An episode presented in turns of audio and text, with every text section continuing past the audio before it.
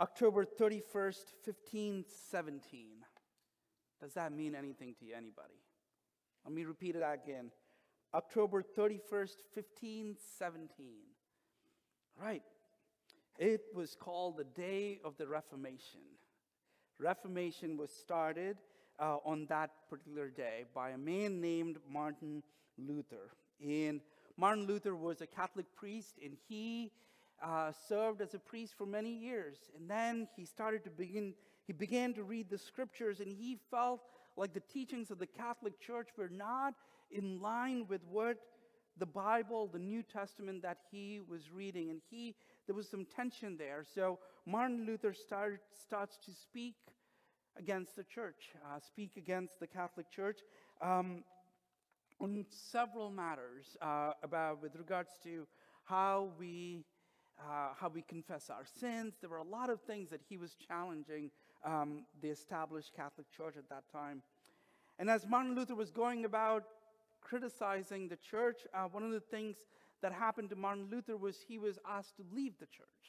Uh, he was asked to leave the Catholic Church, and so he said, All right, that's fine, I'm going to start another church. Uh, and he started the Lutheran movement, or the Protestant churches kind of came out of that um, division, if you will. Prior to uh, that day, October 31st, 1517, there was only one church. Um, and that was called the Catholic Church. After that day, there were many churches that came out of that movement. Uh, and we are called the Protestant churches. Uh, so we are, are, under the umbrella of the Protestant church, uh, and we call ourselves United Methodists. So that's who we are. But one of the things that came out of this Protestant movement is uh, this concept called priesthood of all believers priesthood of all believers. Basically, what that means is every Christian is a priest. Prior to that, this teaching that Martin Luther was advocating, that every Christian is a priest, was something new uh, when he spoke about it.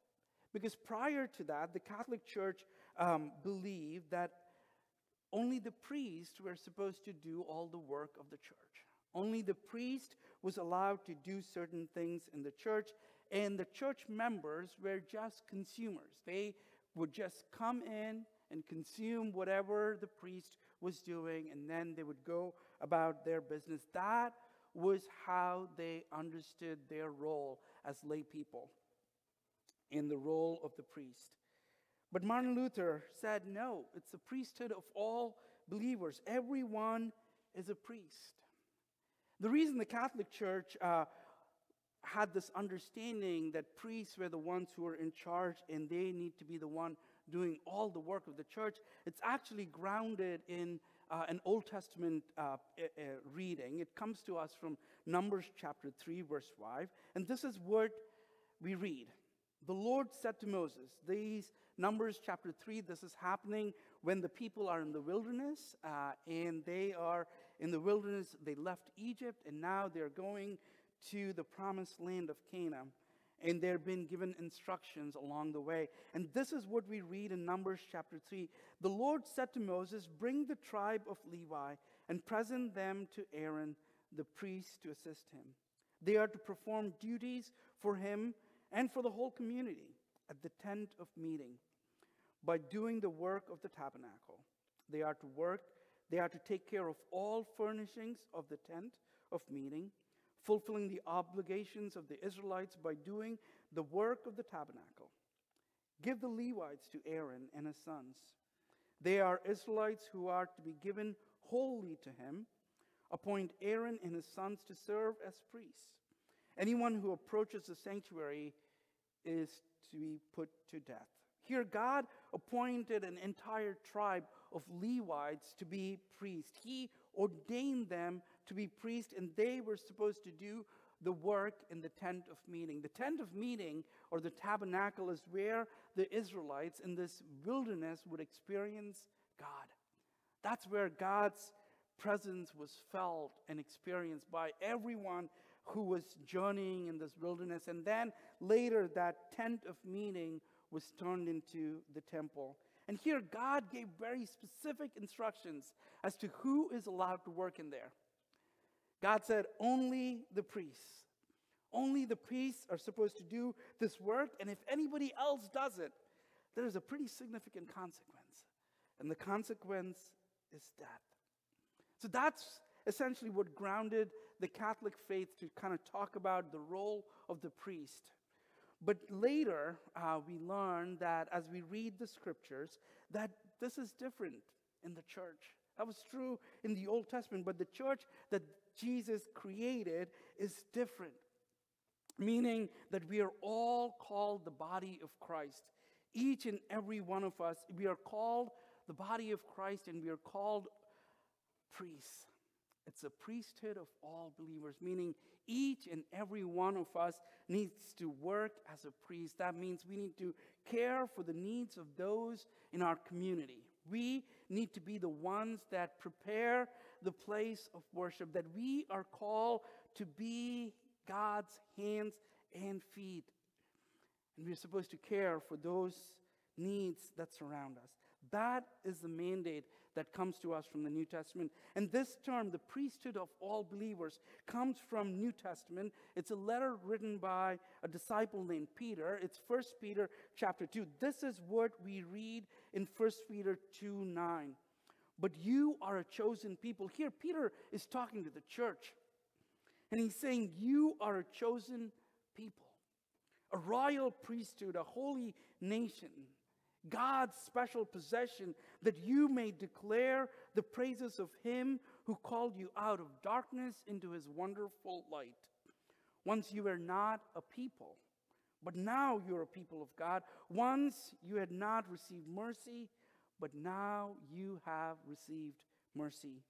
Each one of us is called a priest, the priesthood of all believers. Each one of us is called a priest and is given a purpose. Peter is saying to us, to Mount Hope Church, you are a chosen people, a royal priesthood, a holy nation. You are a priest. Anyone who confesses Jesus Christ as their Lord and Savior is a priest and is called to carry out that work.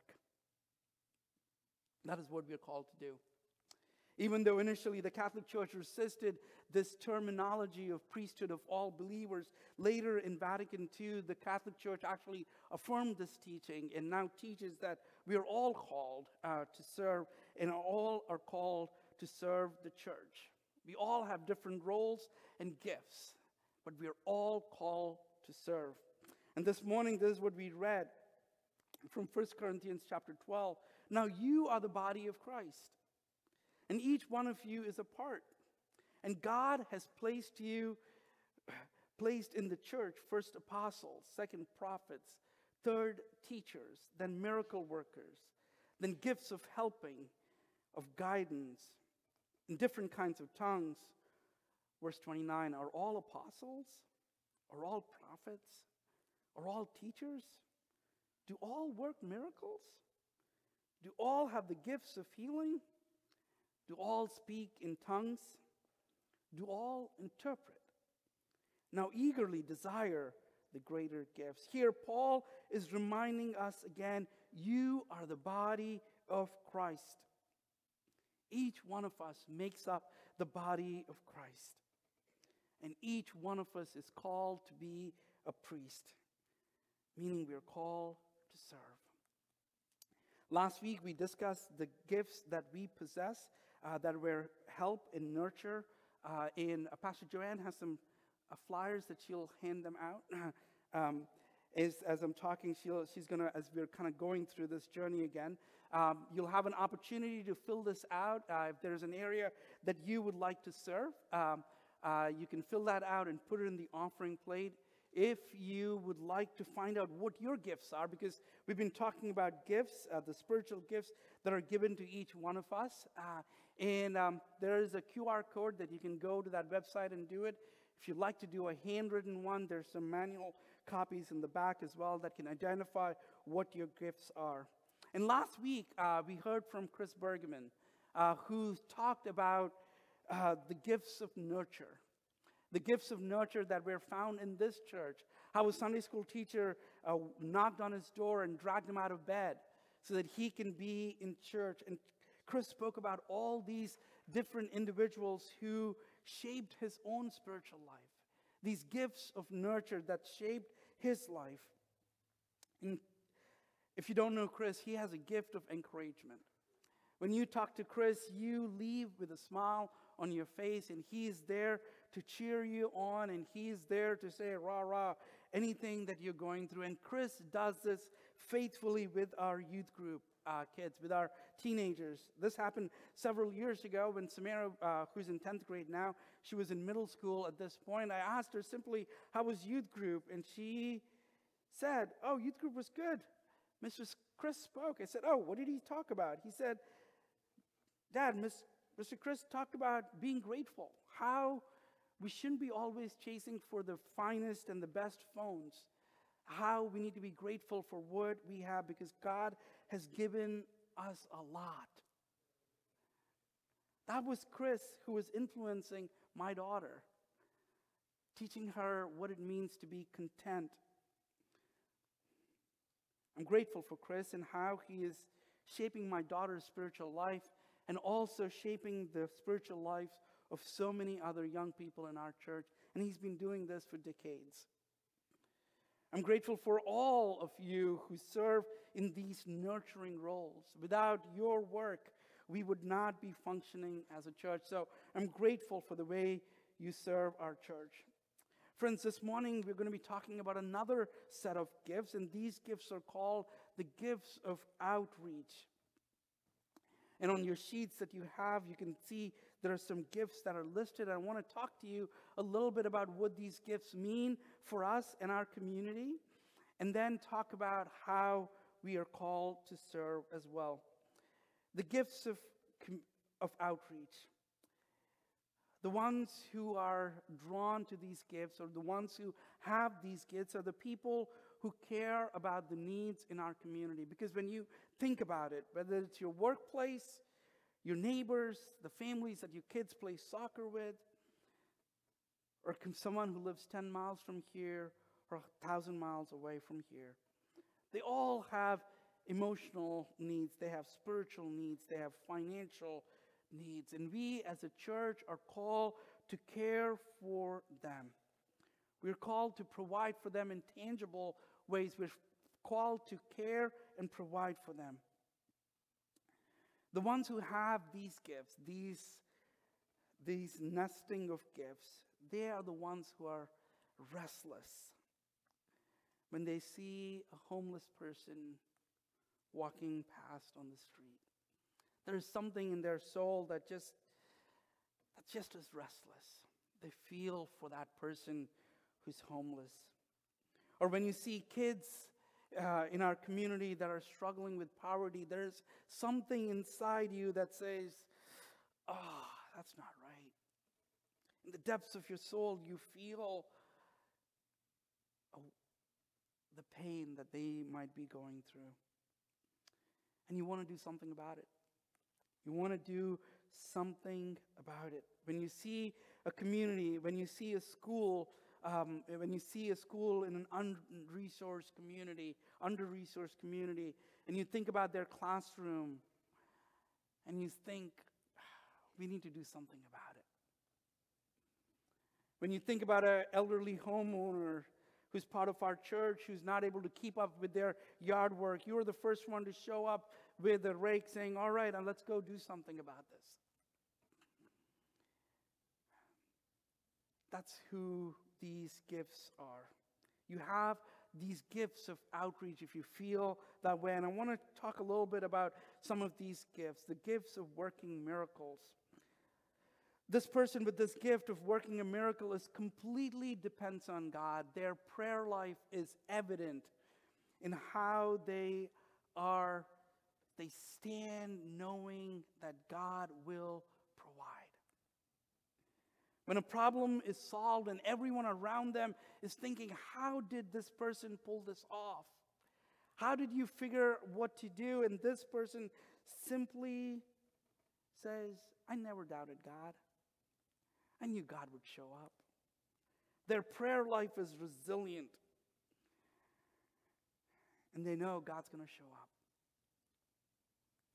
Working of miracles. Last year, I want to share this example with you. We were at a Bread of Life meeting, and uh, the inflation and prices were going up, and we were having discussions as to what to do and how to do and how to manage finances and blah, blah, blah, and all that good stuff. And one person just simply said, God will provide. And guess what? God did provide. And we ended up with a surplus. We went out and bought food for our Bread of Life families, and we cared for those who are hungry in our community. The gift of compassion. The person who has these outreach gifts is, is someone that has the gift of compassion. You feel in the depths of your soul the pain that you see in our community. You feel the pain. Your friends might call you a bleeding heart. When you see a commercial on TV about kids battling challenges in a third world country, you see images of a, uh, of a dirt floor and kids in battered clothing. A teardrop runs down your cheek. Those who have this gift of compassion, they want to do something to meet the needs of those who are around them. They want to care for the needs. They want to do something. This past year, we did an event called Rise Against Hunger. Rise Against Hunger is the only organization that is working tirelessly so that they don't exist in the future. Their whole work is this that they provide um, meals for those communities uh, that are experiencing famine. And they, they, they make a statement saying, We don't want to exist anymore. We want to go find other jobs because they are committed to battling famine. And we as a church, we're part of that ministry. And the Rise Against Hunger, what I love, what they do is they just don't provide food for communities that are battling famine and poverty, but rather they provide education as well. They believe that through education and providing food, that is one of the best ways to combat poverty. And they're doing an exceptional job. The other gift is servanthood. The person with this gift loves to serve those around them. This is the person who leaves the party the last. They stay till everything is packed up and put away. Think about all the church dinners or lunches that you were ever part of. And you can picture those people who are constantly walking back and forth between the dining room and the kitchen, making sure everything is washed up and put away. Without those individuals, our church would not be able to function. They have the gift of servanthood. They put the needs of others over themselves. They want to care. They want to care for those who are around them. When they see somebody who's brutally broken and thrown aside and living on the margins, usually when we encounter those individuals, our first instinct is to pretend like they don't exist or to walk away because we don't want to see their pain. And we wonder if I start a conversation, it's going to lead into something else. And quite honestly, I'm busy and I need to do something else. But this individual, they do it differently. They see the world differently.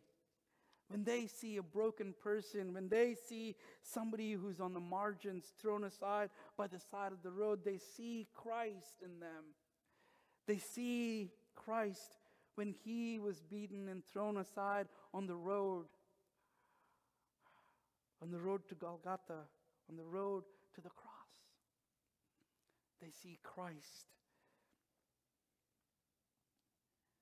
The person who has the gift of servanthood, I'm reminded of Mother Teresa, who worked with homeless people in Calcutta, India.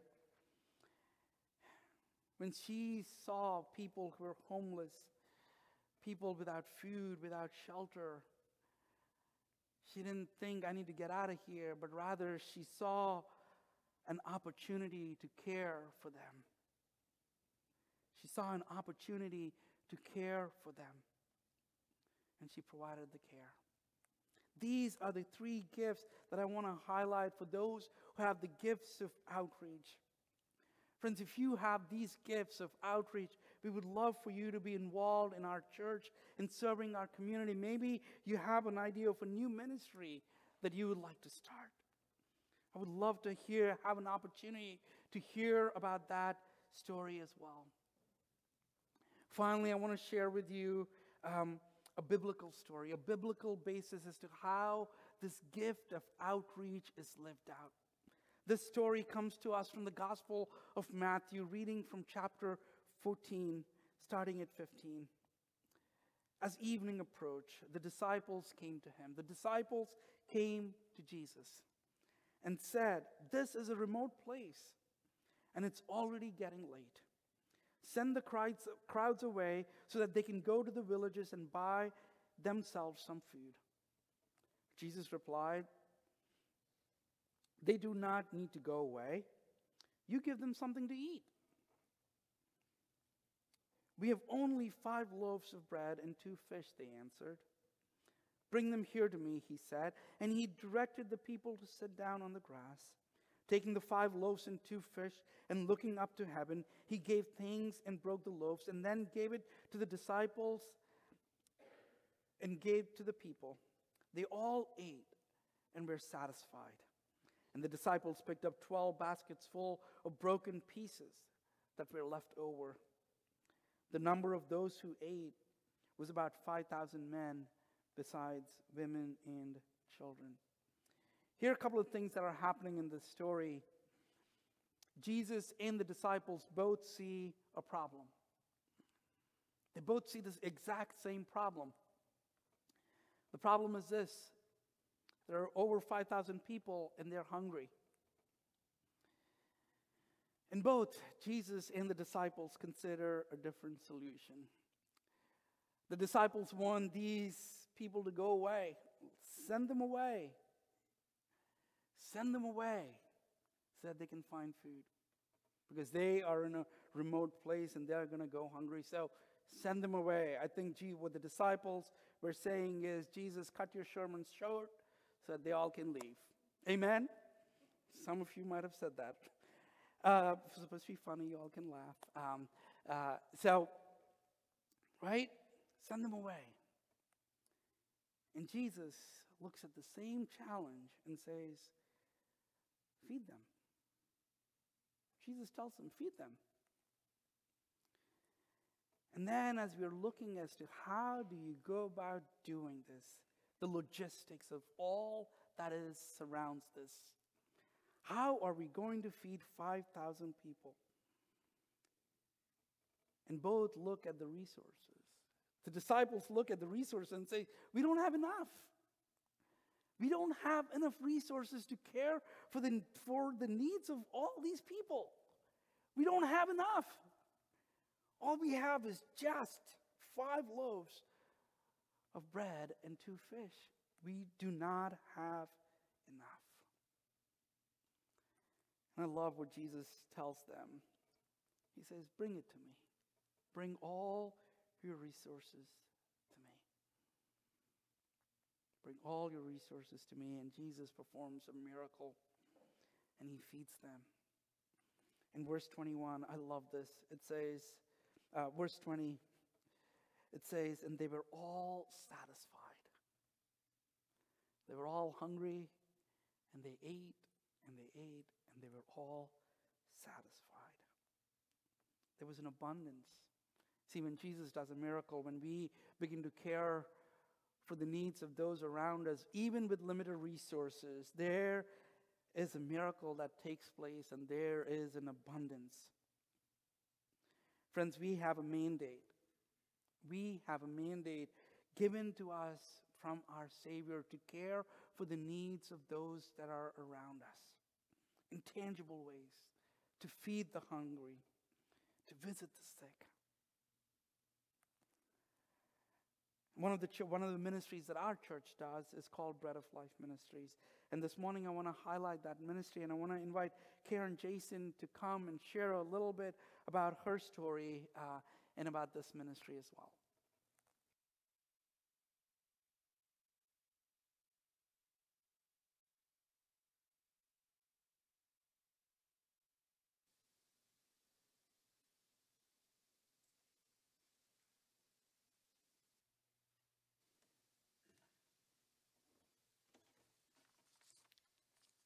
Good morning, church family. Pastor Johnson asked me to speak with you today about bread of life. Um, and uh, since I'm going to be sharing at both services, I thought it would be a good idea for me to write it out instead of uh, trying to speak uh, in case I forget some of the things that I wanted to mention. Uh, so, first, I'm going to share a little bit about my journey with this ministry. In 2019, Pastor Johnson asked me after church one Sunday morning he asked if I would be willing to run Bread of Life. Uh, you've got to watch Pastor Johnson. He'll sort of sneak up on you.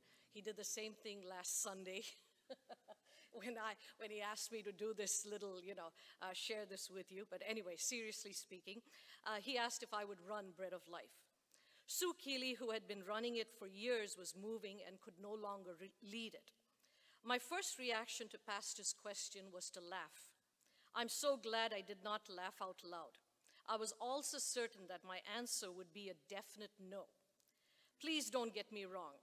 I've always been involved in ministries at Mount Hope, but in areas where I felt most comfortable. I'm a trained teacher, so helping with Sunday school, VBS, and Christian education was a more natural thing for me to do.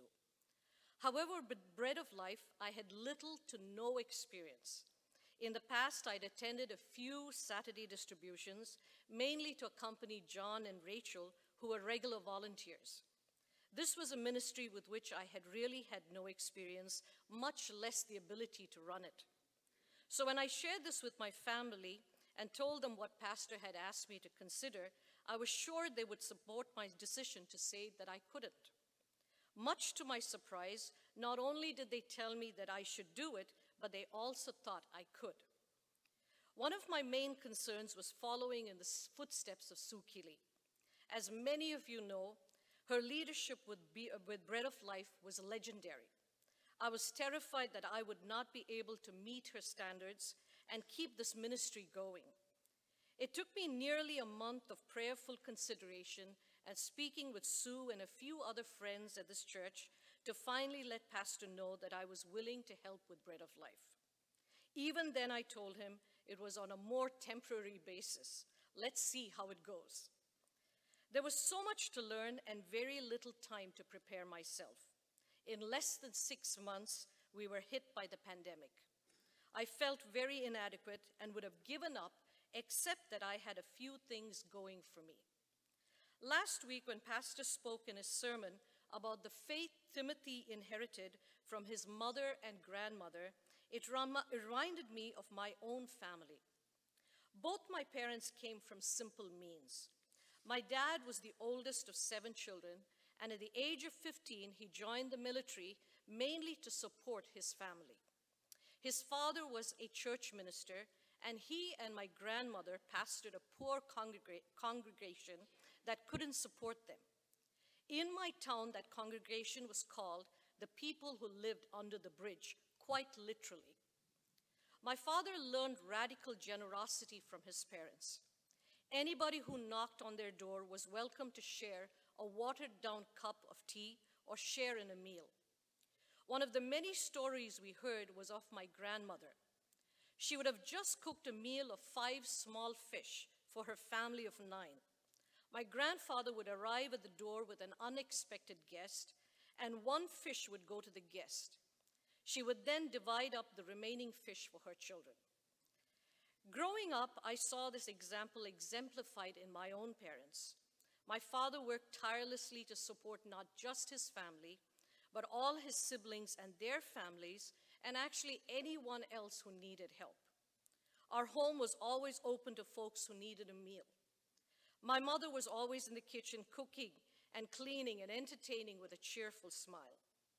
When my parents passed away, my dad was 94 years old and my mother was 81. For both their funerals, there was a stream of friends and strangers who came to pay their respects and to share how my parents' generosity had touched their lives. Now, all of my parents' siblings and their families lead pretty comfortable lives. Watching my parents, my sisters and I learned the importance of giving. So I guess the desire to help people was always there. I just needed encouragement and someone to believe in me. I'm also sure that anyone who volunteered with Bread of Life will tell you that we feel doubly blessed to serve those who need our help and to help our neighbors. The other thing that I had going for me when I started with Bread of Life were the volunteers. This ministry has been running since 2003 in various forms. There are folks who have been involved in Bread of Life right from its inception. And it was these volunteers who gently and patiently taught me the ropes. They helped me and supported me when I came in with no experience. I am still learning with each new challenge and with every mistake I make. I think of bread of life the way it is described in today's scripture in 1 Corinthians chapter 12 verse 27. With Christ as our head, we are a ministry with folks who have different abilities and strengths. We each bring what we do best, and together we are able to reach out and help our, our neighbors in the community. It is the volunteers that run this ministry. Their passion and dedication is amazing to watch. There is a team of shoppers. Since every cent counts, like hawks, they will scour the grocery stores looking for sales before deciding to pick up cans of beef stew or a box of hamburger helper. They work throughout the month, not just on distribution days. Some make a trip every month to pick up 40 dozen eggs from Lancaster. Others buy fresh produce on Friday before distribution, while others purchase meat and dairy. There are teams of packers. They pack bags before distribution. Some pack boxes for new pantry families to pick up during the week and meet with them at church. There are folks, folks who methodically keep the pantry in room 104 counted and labeled and stocked constantly checking to see that no food reaches the expiration date. On distribution Saturdays, volunteers show up at 8 a.m. to man the tables and help our Bread of Life families select food. The Bread of Life volunteers span all ages. Our youth volunteers help as runners, pushing carts of food from one table to the next and loading food into cars. The Bread of Life families love ch chatting with our young volunteers. So many of them have commented on how respectful and kind they are. In addition to distributing food, we also have Angel's Closet that provides seasonal clothing for all ages. Yesterday, we served many families, and many of them visited Angel's Closet for clothing too. More recently, a Bible study group at Mount Hope receives prayer requests from Bread of Life families and prays over these uh, prayer requests together in confidentiality. There is so much more that I could share, but for the sake of time, I can't. The Bread of Life volunteers are an incredibly generous and dedicated team of people. They truly model what it is to be the body of Christ. Thank you so much, volunteers. Mount Hope Family Church, we are very grateful for your generous support Without your continued support in the form of monetary donations and food donations, we could not continue this ministry. As everyone is aware, the cost of food has skyrocketed. The fact that we are able to shop and provide food for our growing list of Bread of Life participants every month is a testament to your generosity and caring hearts. When the Bread of Life board meets every two to three months, we always wonder and worry about how we will continue to sustain this ministry as prices keep increasing. But church family, you always come through for this ministry. Whether you worship us, whether you worship with us in person or online, we are grateful for your love and generosity. If you would like to help with this ministry, there are several ways you can do so. Please continue to support this ministry through monetary donations. Also, every first Sunday, there is a donation box that is placed at the back of the sanctuary for food donations. If you forget to bring food in that week, you can always drop food off on the table in 104, and one of the volunteers will take care of it. If you're into cutting coupons, please drop off coupons on the table in 104. That, they will be a huge help for our shoppers. If you can spend a few hours every month shopping for Bread of Life, please join our shopping teams. Bread of Life is also looking for ways to, to raise additional fun- funds for this ministry. So if you have ideas for a fundraiser or can run a fundraiser for Bread of Life, please let us know. If you are able to spare a few hours on distribution Saturdays, please join us in Haberset Hall. We meet most third Saturdays. Prep and setup starts at 8 a.m. Distribution runs from 9:30 to 11:30 a.m. You do not have to come every month. Please join us whenever you can. The next few distributions are our big holiday ones. We serve our regular Bread of Life families and other members of the community who sign up just for the holidays. We are always in need of more volunteers for these distributions. So please come out and help us on Saturday, November 18th and December 9th. Finally, and most importantly, please pray for this ministry. Please pray for the health and safety of our volunteers, for wisdom and continued strength to do this work, and especially for the Bread of Life participants and their families. Thank you so much for giving me a chance to speak on behalf of Bread of Life. Thank you.